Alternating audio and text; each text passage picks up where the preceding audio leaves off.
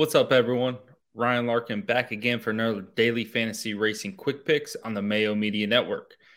This week, the NASCAR Cup Series is off. Um, they are actually getting one off week this year, and it just so happens to be this week. Um, so we're going to shake things up a little bit and bring you F1 edition of the daily fantasy racing quick picks.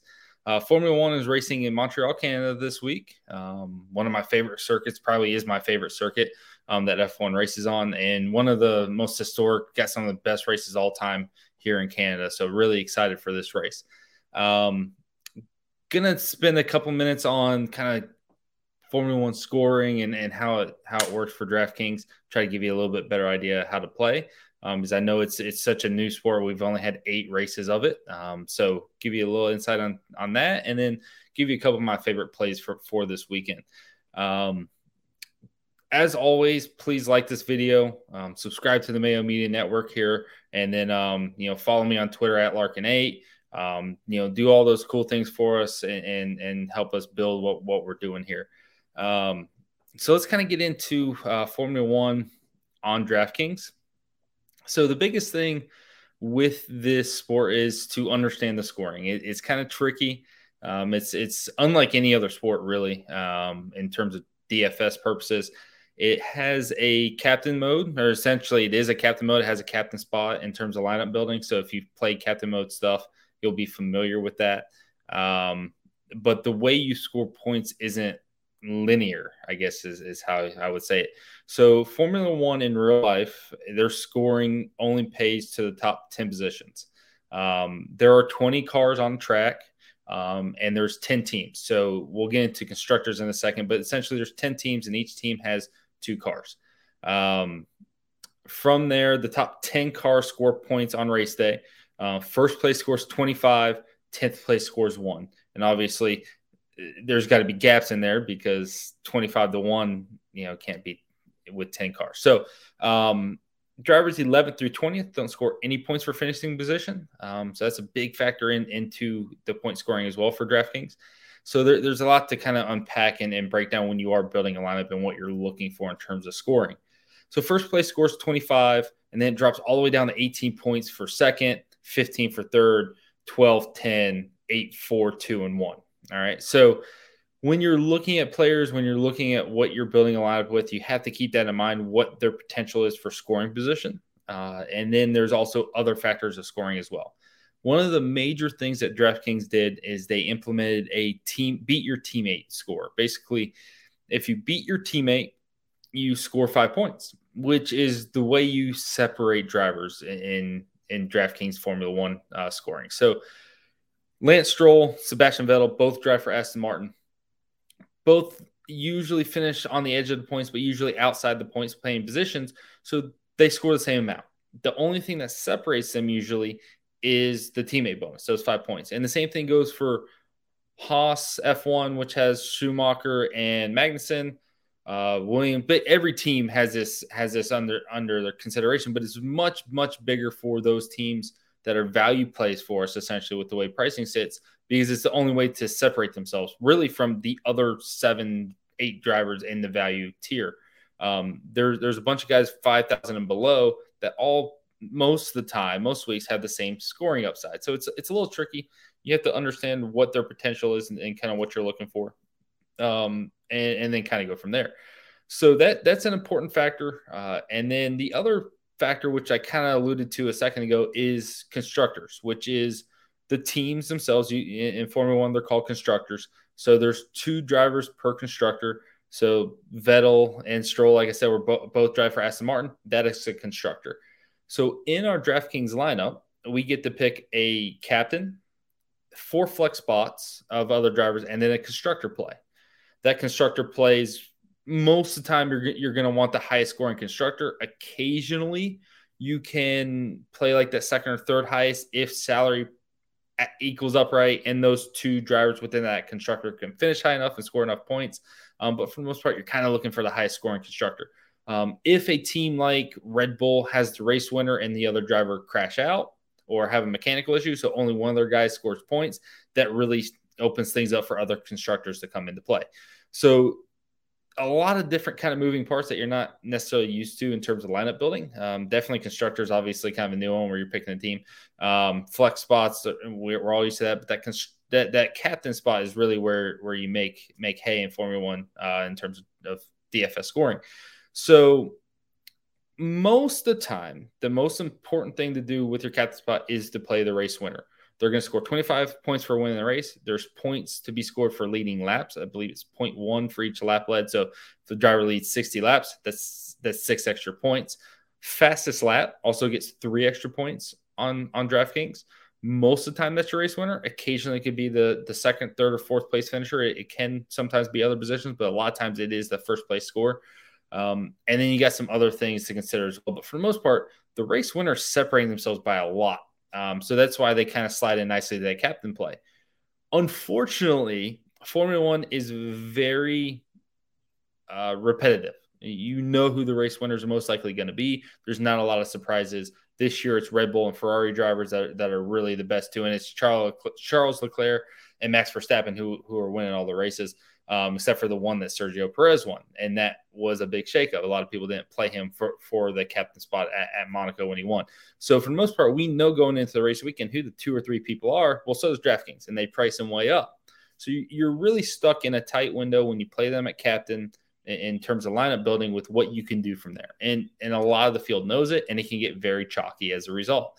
Uh, last week, I, I took down the big tournament, but I tied with a million people and I, I really only doubled up my money, even though I, I, I won every every um, every contest I was in. So it, it's it's a bit tricky, interesting sometimes how F1 you know finalizes and, and works out. Some races it gets really awkward and crazy lineups win, and then sometimes the chalk just hits and, and, and you end up tying, unfortunately. So, um, with that said, I think that pretty much sums everything up in terms of DraftKings scoring. We'll kind of get into um, the track itself now. So so Canada, um, the Canadian Grand Prix is held at Circuit, Circuit Gilles Villeneuve, um, former F1 driver um, from that part of, of Montreal, right, right, around the corner. So they they named track after him, of course.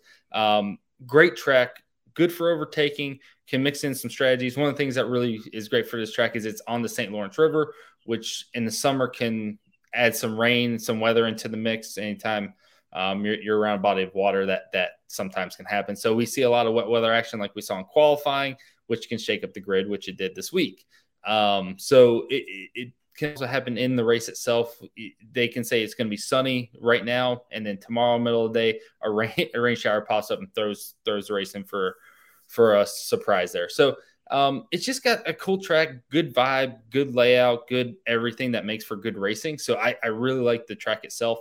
And um, with the way the field's set up this week, in terms of Charles Leclerc having to take grid penalties starting at the very back, and Perez crashing and qualifying starting mid pack, and you know those are two guys that finish top three almost every week currently, and they're starting way in the back of the field. Um, and, and, many other shakeups happened um, that that should give us a good race in, in the middle of the field, which which I'm excited to watch. Um, tracks 2.7 miles in length, um, not super long in terms of F1 tracks. Um, so we get 70 laps, which gives you know Verstappen a lot of laps to lead, um, some some extra points available compared to some other circuits. Um, and, and overall, I think it'll be a good race. If you're looking to see who's winning, eh, might not be, but in the midfield, I think we'll have a lot of passing and a lot of things happening, which will kind of spice things up for DraftKings. Um, with that said, I, I, guess let's go ahead and, and, jump right into the plays. Um, obviously, I've, I've alluded to Max Verstappen being my pick for the win. Um, you know, we usually give out a dominator pick for NASCAR. Well, it's essentially what I'm doing here. Um, picking the dominator race winner um, in Max Verstappen. He sits at 16,800 for your captain spot, eats up a ton of salary, um, or 11,200 if you're looking to find a way to play him at flex. Um, it, it is possible that you play someone else at, at the captain spot and drop him in the flex to build a, a deeper lineup, get another driver finishes – you know top three or something like that, that is definitely viable. Um, you just really have to crunch the numbers and, and project out and see how that's going to work out. Um, for the most part, though, I think we're going to see Max Verstappen be super heavily owned in that captain spot, probably 60% owned, maybe more. It's probably going to be a big number. Um, so we're going to see a lot of chalk, a lot of a lot of ties potentially, um, unless some weird stuff happens in the midfield. Uh, Verstappen's got a clear path to victory best driver in, in the world right now. Um, starts on pole, no real challengers right next to him. So um, don't see a whole lot of reason to, to not see him winning. Um, if you're looking for a pivot, uh, Carlos Sainz starting third um, in a Ferrari. He's probably the second most likely driver to win this race. So if you're looking for a pivot, that's a good option, and the Sainz will actually free up some salary. Uh, so, so that's a good thing too. Um, not much else to say on Max Verstappen. He's he's the man, and and he should go ahead go ahead and just dominate this race. Um, from there, I'll go ahead and give you my favorite value play of the slate. Um, Sebastian Vettel started the weekend looking like he was a top eight car. Um, then the rain came, and he was top three in practice, looked great, and then qualified 17th. There's no real reason for why he qualified 17th. Uh, the car just didn't respond like he wanted to, but that gives him a lot of um, place differential opportunity, a lot of things he can do from 17th. Um, I think you can see him march through the field and still score points, finish ninth, 10th, score a couple points in terms of you know finishing position, but also get a bunch of place differential points. Um, one thing I didn't allude to or, or mention before was um, the place differential point scoring. Uh, for every, if you pass three cars, you get two points. If you pass five cars, you get three points. If you pass ten cars, you get five points. Um, it also works in reverse. So if you if you lose three positions, you lose two points. If you lose five positions, you lose three points. Right. So, you know, Fernando Alonso starts second. I don't think he's going to finish top top three. I don't think he's probably going to finish top five. He may fall back to sixth or seventh. And if he falls back to six, he's going to be sitting on negative place differential points that will actually drop his total down some. So um, something to consider there when when making lineups as well. I think Vettel grabs a, at least three place differential points. I think he's a guy that can get three place differential points, um, finishing the points, which would be really really good as well, um, and beat his teammate Lance Stroll. So I think Vettel's going to come in with a pretty decent score at the end of the day, and at five thousand, you know, in terms of flex play. It's pretty affordable. That's really, really good. So I think Vettel offers really good value. Um, and and I think he's going to end up on the optimal if everything goes well. I, I think his car's really strong. It's just now he's got to battle through the field, so that'll be interesting to watch. If you're looking for a pivot, this is where F1 scoring on DraftKings is is important. If you're looking for a pivot, you just pivot straight to his teammate Lance Stroll. I believe Stroll's 3,400, um, so super cheap. He's one of the cheapest drivers on the slate, um, and he he's when you're doing these pivots, you're you're usually doing it because you think Vettel's not going to hit, or you think Vettel's really realistically going to have an issue, mechanical failure or a crash, which then basically set Stroll up to be optimal. I mean that anytime a super cheap value, the bottom tier guy gets a teammate bonus and gets some place differential, like Stroll probably will, they're, they're going to be optimal. So if you're looking for a quick pivot, Lance Stroll's the guy from there. Um, fade of the week. Um, it's it's tough this week because there's a lot of um, scenarios where a lot of guys can pay off. Um, but this week I'm going with Valtteri Bottas. Um, so Valtteri is he's been a top 10 guy almost all year. Um, but we're seeing a lot of reliability issues with Alfa Romero, and he is struggling getting practice time in. He missed all of the second practice session. He's missing basically one practice session a week. Seems like he's getting further and further behind, and his teammate is actually on pace with him this weekend. So I think there's a possibility that his teammate beats him. Um, even though I, I still pick Bottas to beat his teammate, there's still that possibility. I don't see him getting too far forward in the race in terms of finishing position. And at $7,400, he cannot really pay off his price unless he's finishing at least seventh, most likely sixth um, is what's going to be needed. Too many good options, and, and you don't want to tie up $7,400 in salary when you got to pay for Max Verstappen or, or those type guys that are super high in salary. So not a big fan of that play. I don't see the the upside working out. He probably needs a lot of carnage in front of him. Um, and even in that situation, there's probably other guys um, that are going to benefit from it as well. So not not a big fan of Bottas. I think it's a hard path for him to be optimal. So I'm I'm going to fade him this week. Um, so that'll do it for us. Um, appreciate you guys checking it out again. Of course, like the video, subscribe. You know, check out everything the Mayo Media Network does. Leave a comment. Let me know. Um, let us know what you think of the F1 deal. Um, give us your thoughts. You know, let us know how everything's been going. Um, and of course, for my content, follow me on Twitter at Larkin8. Uh, of course, you can check us out at dailyfanracing.com. That's where I do all my content. Um, this weekend, we'll have everything in terms of, you know, driver breakdowns, projections, rankings. Um, we'll do our podcast with Brett Appley. So we'll be doing that as well. So we'll have all the content covered for, for the slate. If you want more of it, definitely check us out there.